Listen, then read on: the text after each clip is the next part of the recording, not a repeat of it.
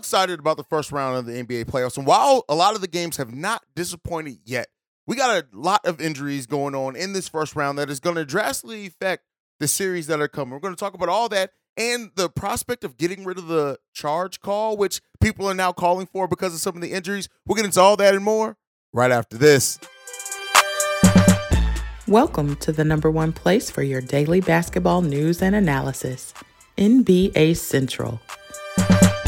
All right, so we got a ton of injuries. I, you know, I say a ton, but it really is quite a bit. Already, you know, having Paul George be ruled out for the first round of the NBA playoffs was already a hit to a series that looks like in shape is shaping up to be a pretty damn fun series. That, if I do say so myself, and really looking forward to seeing that series continue and how it gets going and stuff. But you know, already having Paul George out in that series was enough to kind of look at it and say, "Hey, man, listen, that sucked."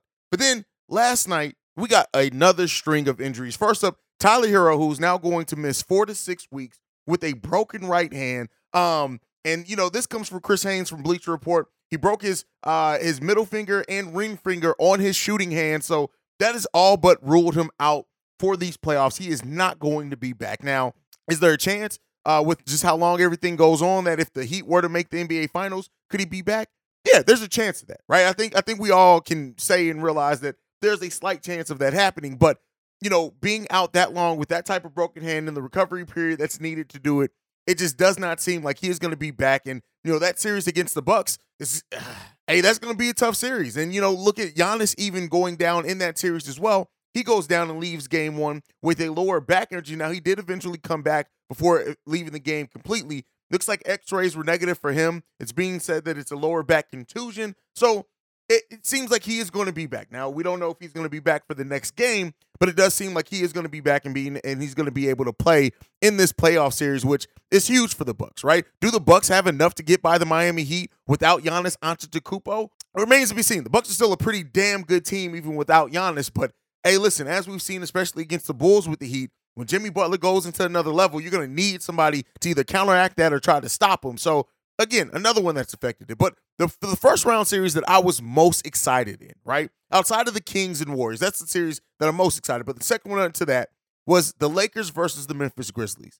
And Ja Morant went down with the right hand injuries. Now it looks like the X-rays are negative on him as well, so there's benefit with that one. Uh, he is experiencing some pain, and uh, the coach has already said that his uh, game two status is in jeopardy. But it doesn't seem like he's going to be out for the full series. But I'll tell you what, with the way that the Lakers are playing, the fact that Rui Hachimura having over 25 points off the bench for the Miami, I mean for the uh, Los Angeles Lakers in that first game, and now facing a, a game two possible scenario without Ja Morant in it to allow the Lakers to go two uh, uh games up on the Memphis Grizzlies potentially. The Memphis Grizzlies who was already mentioned Steve Steven Adams, like right, already missing key players to that rotation. It's it's hey, this series can be tough. Um, I do think that the the, the, Memphis Grizzlies have more than enough to get by the Lakers. But I'll tell you what, with the way that the Lakers are playing basketball right now, with the way that they're getting to the free throw line, that's going to make it even more difficult for them to really try to, you know, get ahead. Um, you know, in that if they can, you want to avoid going down 2-0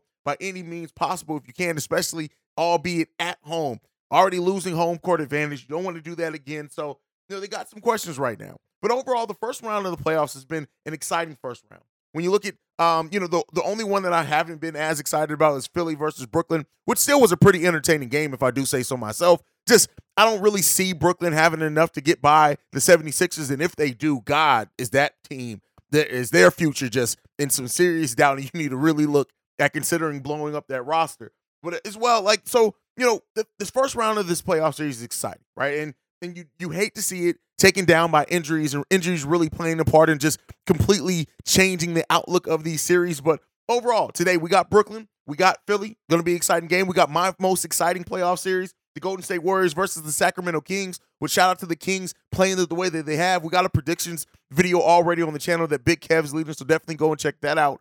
But all these injuries has brought around questions of should the NBA get rid of the charge call? And listen, I know that when you have things that affect, especially a playoff series, you get your overreactions. You get your overreactions from fans. You get it from the pundits. You get it from the, the national media people. The NBA is not getting rid of the charge. The charge call is one of the more staple things in the game of basketball. You shouldn't get rid of it. If you do, it's going to be a very, it, it would change the game completely. And while, like I said, I understand that having all these injuries sucks and it's difficult, and, and especially when it puts these these uh, things into question, these series into questions. You don't really want them dictated by weird injury calls. You can't continue. Like at that point, you're getting into football, right? How football completely changed the game and how the quarterbacks are so protected at some point, and you just don't see the same level of sacks that you hit before. You don't want to do that with basketball. To me, in my opinion, that's just my personal opinion with it. I don't really want to put basketball players in a situation to where you know you just have to allow people to just go to. You're not trying to get charge calls anymore, anything like that. Like that would completely change the way that the paint is defended in the NBA, in my opinion.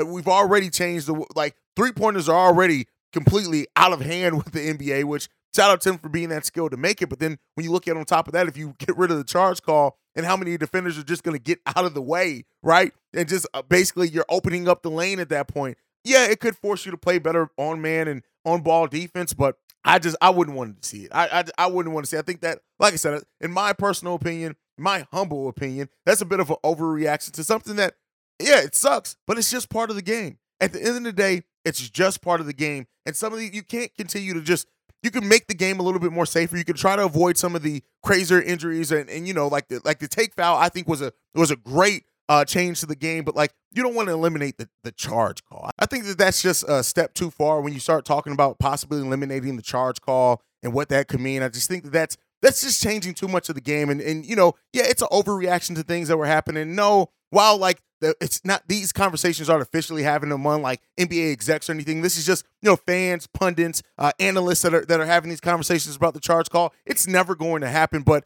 I just wanted to spend some time talking about that here, just to kind of go over it. Um, and yeah, it sucks that it's affecting the first round of the playoffs and a first round that a lot of basketball fans were looking forward to, especially with the parity around the league. But you do want to just put that all in perspective. No, you cannot and you should not be looking, in my opinion at least, to get rid of the charge call. But before we go, I do want to talk about, you know, some of the things and storylines that come out of the the playoffs so far, kind of the winners and losers in both the fan from the fan bases and just how basketball fans are winning right now. And first off, the first one I want to talk about is the performance of Josh uh, Hart with the New York Knicks. When you look at how he was and where he was with that Portland Trailblazers team uh, a, a, little while ago on a team that had no, that was not going to make the playoffs, and having it, the performance that he did on the playoff stage, and just how his season has increased. When you look at the 25 games he played with the New York Knicks, averaging 10 points per game, seven rebounds, three and a half assists on 61% shooting, and then he comes into game one, he comes off the bench, he scores 17 points,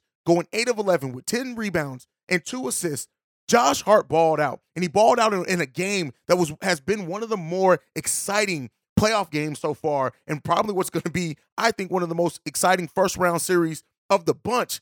It's crazy. And then also with that said, the Sacramento Kings as well, Mike Brown specifically, right? Probably winning the Coach of the Year, which I think was leaked. And then when you look at this, how the the, the, the national conversation around the Kings has changed in the time that he's taken over, really making that team legitimate, going from laughing stock to now a team that legitimately people are looking at and saying this team could beat the defending champion Golden State Warriors in a series and go on to round two. Now, you got to always look out for the Golden State Warriors to go into that second gear. That's always a possibility with the Warriors. We've come to, to, to see that. This is the one season that you probably may think that that may not happen as much, especially the the questions around Jordan Poole and his availability as well. But the Sacramento Kings, the light the beam, all of that, just the way that this team's come together and the young team that they are and how young they still are, right? This team still has growth that they're able to do, but to see De'Aaron Fox have the season that that that, that he's had, to see the Sacramento Kings offense be as elite as what it was this season, and it all coming from Coach Mike Brown, a coach that was made to blame for a lot of the stops along the way. He was made he was the he was the fall guy for a lot of it, and to have his his um, renaissance at in the Sacramento Kings organization to turn that team around and the storylines around that team, they're definitely one of the biggest winners so far in the NBA uh, playoffs thus far, and they deserved it as well. The Clippers, look at the Clippers. I've always said, me, Steve-O, JB, anybody who's done an episode with me this season has said uh, the Clippers have a championship level ceiling. It's just the questions on if they're going to be able to stay healthy enough to do it. But to have that first playoff game that they had, to have the performance that they had, and, and to look at like just how that team's come together, the questions around Russ, even though Russ didn't have the best game in that first game, but it was just good to see them win, right? Good to see them kind of get that monkey off their back to a degree. They still got a lot to do, a lot ahead of them. but especially Kawhi Leonard and what he did and kind of the doubt around him, going off for 38 points, five rebounds, five assists in a great game against Phoenix, a team that Listen, Kevin Durant's now lost seven playoff games in a row. Hey, the storylines there right themselves, but you got to list Kawhi Leonard here. And also Nikola Jokic, right? I've very much criticized Jokic a lot here on this channel, talking about his three MVPs and how he hasn't really gotten to the, the heights that he needs to get get to yet as far as being an MVP, being a two-time MVP, and doesn't look like that third MVP is coming, but being that. So, you know, to see them win adamantly against a Minnesota Timberwolves team that, yes, is struggling, have their own internal struggles, have had their own struggles on the court. So I'm not acting like they are world beaters right now. But to see them have that adamant win to at least start off that series, it was good to see. Now, on the flip side of it, the Memphis Grizzlies are absolutely one of the losers right now because to lose the game at home the way that they did, lose their best player, possibly have that best player out for game two, and be facing a potential to go down to the Lakers two and I mean 0 and 2 at home before you even go back to LA, listen, that is that that that's a sucky situation for any team to be in, much less a team that's as cocky as the as the Memphis Grizzlies have been this season. And you know, a lot of people are praying on their downfall, are praying for them to get a little bit more humbled. But a team that did get humbled as well, that got to go on the losers list, is the Atlanta Hawks. The starters there just got demolished. And again, they were a play-in team for a reason. It is what it is. Um, but when you look at how that uh that that that Boston Celtics team just completely dismantled them. Man, it is what it is there. Like and and, and they they earned that one. So, you know, we're gonna continue to monitor, watch as these playoffs go on. The first round has been exciting so far. Let's hope that it continues and no more major injuries come down for any of these players. But that is it for me for today. Make sure you're following the show at NBA Central Pod on every social media platform. You can also send us any feedback questions, comments, concerns, NBA Central Show at gmail.com. And then lastly, if you want to leave a text message and or voicemail about any general NBA topics, the number to do so, 773 270 2799. We are hoping and building to be the number one spot for everything basketball related. But I see you guys next time I feel like making a video, probably tomorrow. Peace, y'all.